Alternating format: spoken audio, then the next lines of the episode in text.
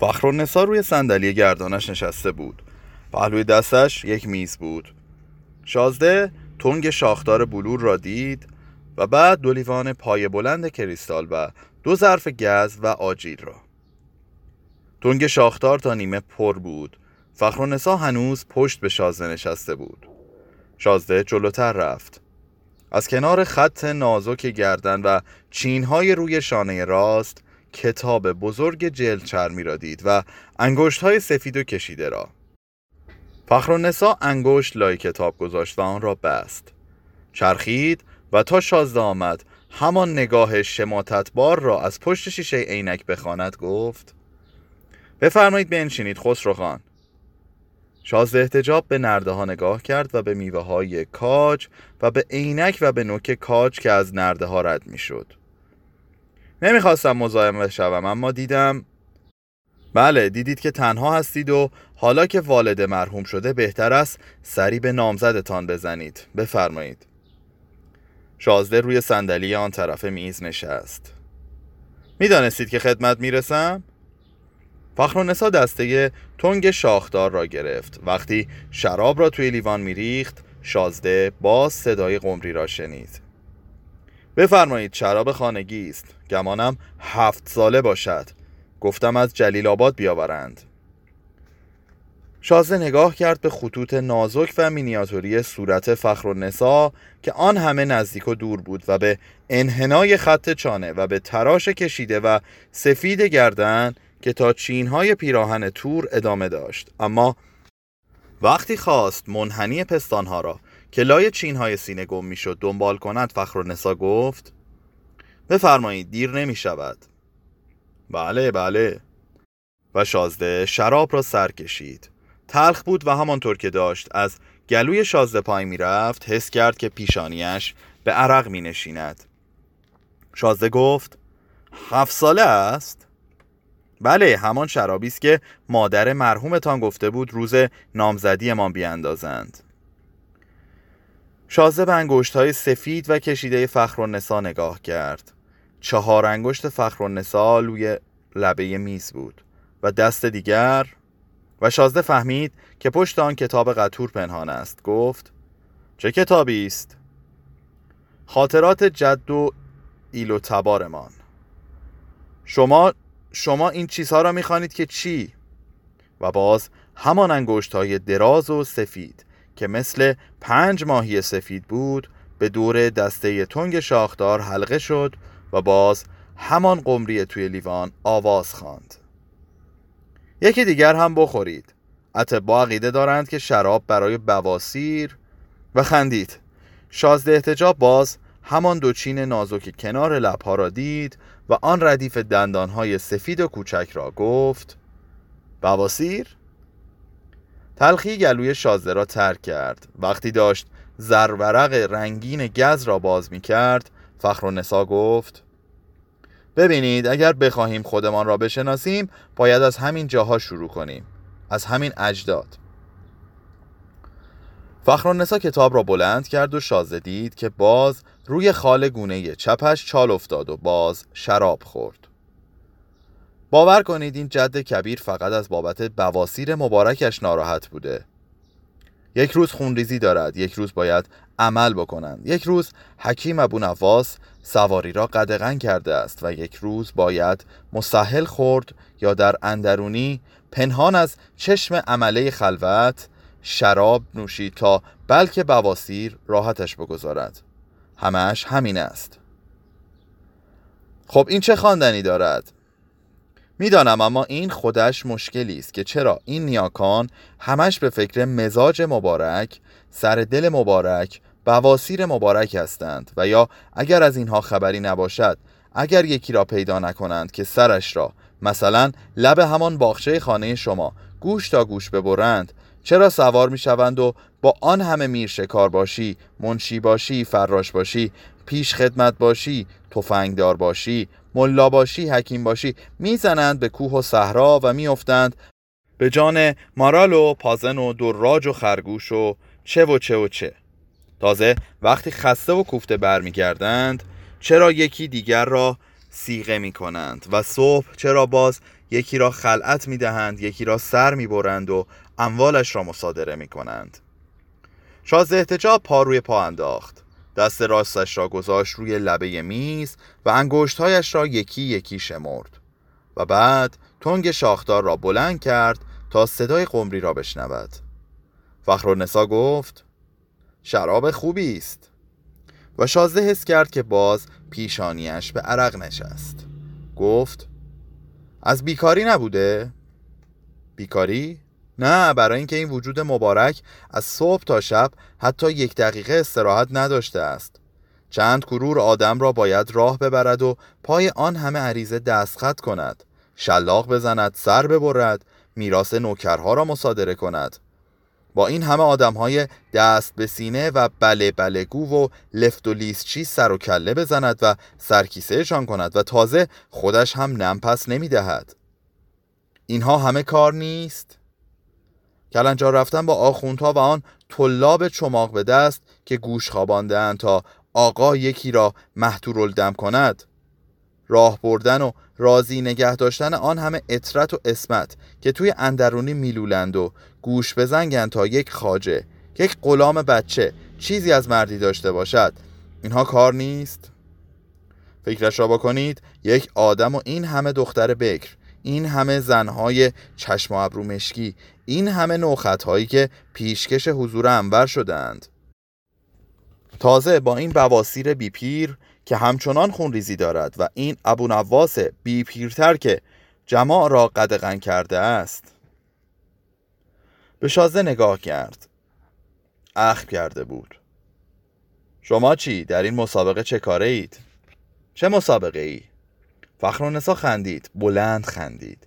شیار دو طرف لبها تا تراش شانه کشیده شد. خال لای شیار نازک طرف چپ گم شد. پس خیلی پرتید. بین این جد کبیر و همه آن اجداد والاتبار مسابقه غریبی است مسابقه تعدد زوجات و رنگینی نت. هر کدام می‌خواهند حرم سرای رنگین تری داشته باشند و عینک را روی چشمش جابجا کرد. کتاب را ورق زد. از بالای عینک شازده را نگاه کرد. یکی از بافه ها افتاده بود روی پستان چپش. می‌خواهید چیزی برایتان بخوانم؟ شازده ته لیوانش را سر کشید و یک پسته را مغز کرد و گذاشت دهنش. فخر و نسا هنوز نگاه می‌کرد. می‌خواهید آن؟ و خواند. امروز حالمان چندان خوب نبود. جرکچی ها کوه را مالانده بودند. نوکرها عرض کردند سوار شویم. حکیم ابو نواس را ملتزم رکاب کردیم. عرض شد خرس هم دیده شده است. هوا سرد بود. یادمان رفته بود کلیچه و سرداری خزمان را بپوشیم اما راندیم. علمدارخان میرشکار عرض کرد پیروها خرس خواباندند. دیدیم حکیم ابو نواس میترسد. فرمودیم برگردد به اتراقگاه. ما با نوکرها به کوه زدیم. میرشکار عرض کرد بهتر است پیاده شویم. پیاده رفتیم. سربالایی بود. نوکرها عقب ماندند. با همه پیری از همهشان بهتر کوهروی کردم. پدر سوخته ها نان و نمکمان را حرام کردند. وقتی رسیدیم نشستیم پشت سنگ. آقا به ایک عرض کرد خرس باید در آن سوراخ باشد. ما پشت درخت ارژن کمین کردیم. نوکرها هم رسیدند. رنگشان پریده بود. آقا بیک ترقه دستی را در سوراخ انداخت. سوراخ با ما سه ذر فاصله داشت. خرس بیرون آمد. خیلی بزرگ بود. تا حالا چون این خرسی نزده بودیم.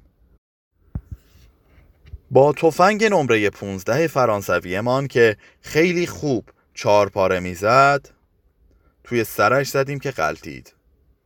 نوکرها خیلی دست مریضات گفتند. آقا بیک همانجا یک اسب و یک تفنگ روسی نازشست داد. شکار خوبی بود. فرمودیم پوست خرس را بکنند و بفرستند برای فخر و سلطنه. وقتی برگشتیم به پوش علمدار عرض کرد خرس زنده بود.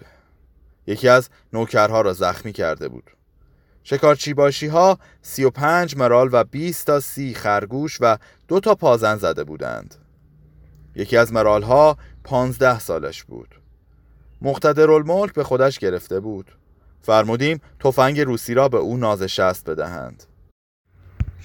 ظهر نهار را زیر آفتابگردان افتادیم. حرم شلوغ کرده بود. حاجب و دوله آمد و عرض کرد خانم ها سر پوست خرس حرفشان شده است.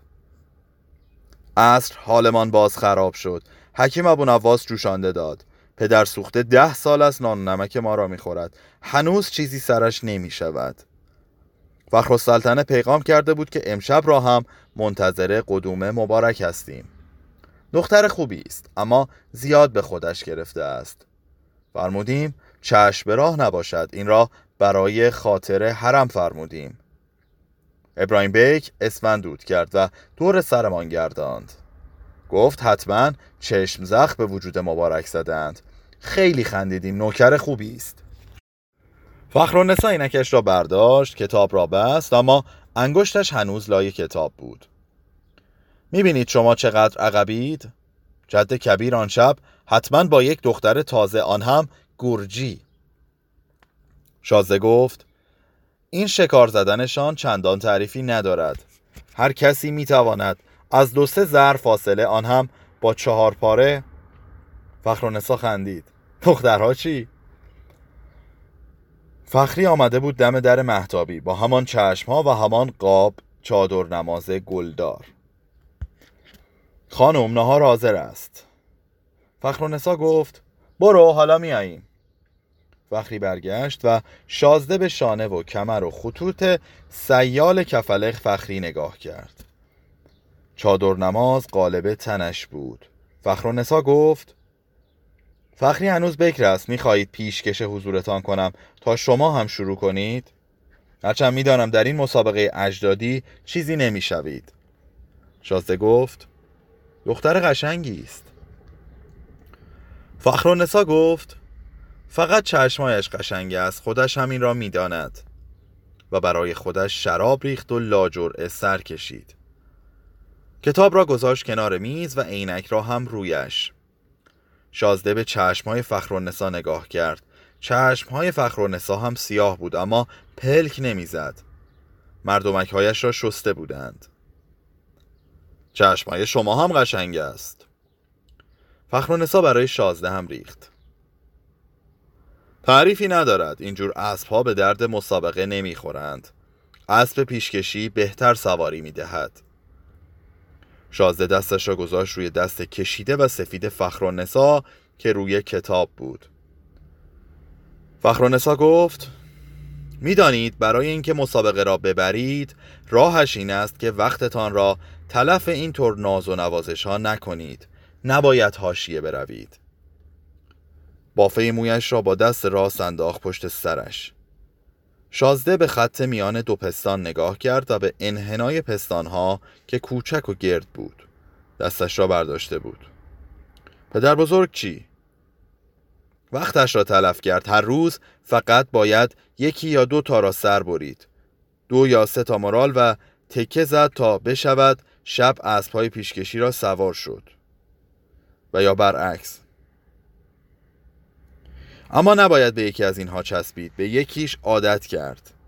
پدر بزرگ عادت کرد. آن هم به دیدن خون. از رنگ خون خوشش آمد. حتی فرموده بود روی قبضه شمشیرش یاقوت نشانده بودند. یاقوت های درشت.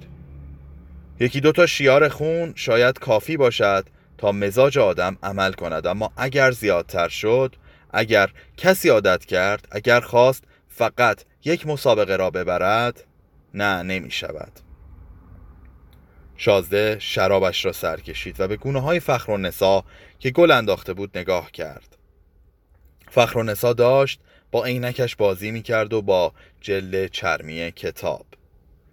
صفحه پنجاه و یک.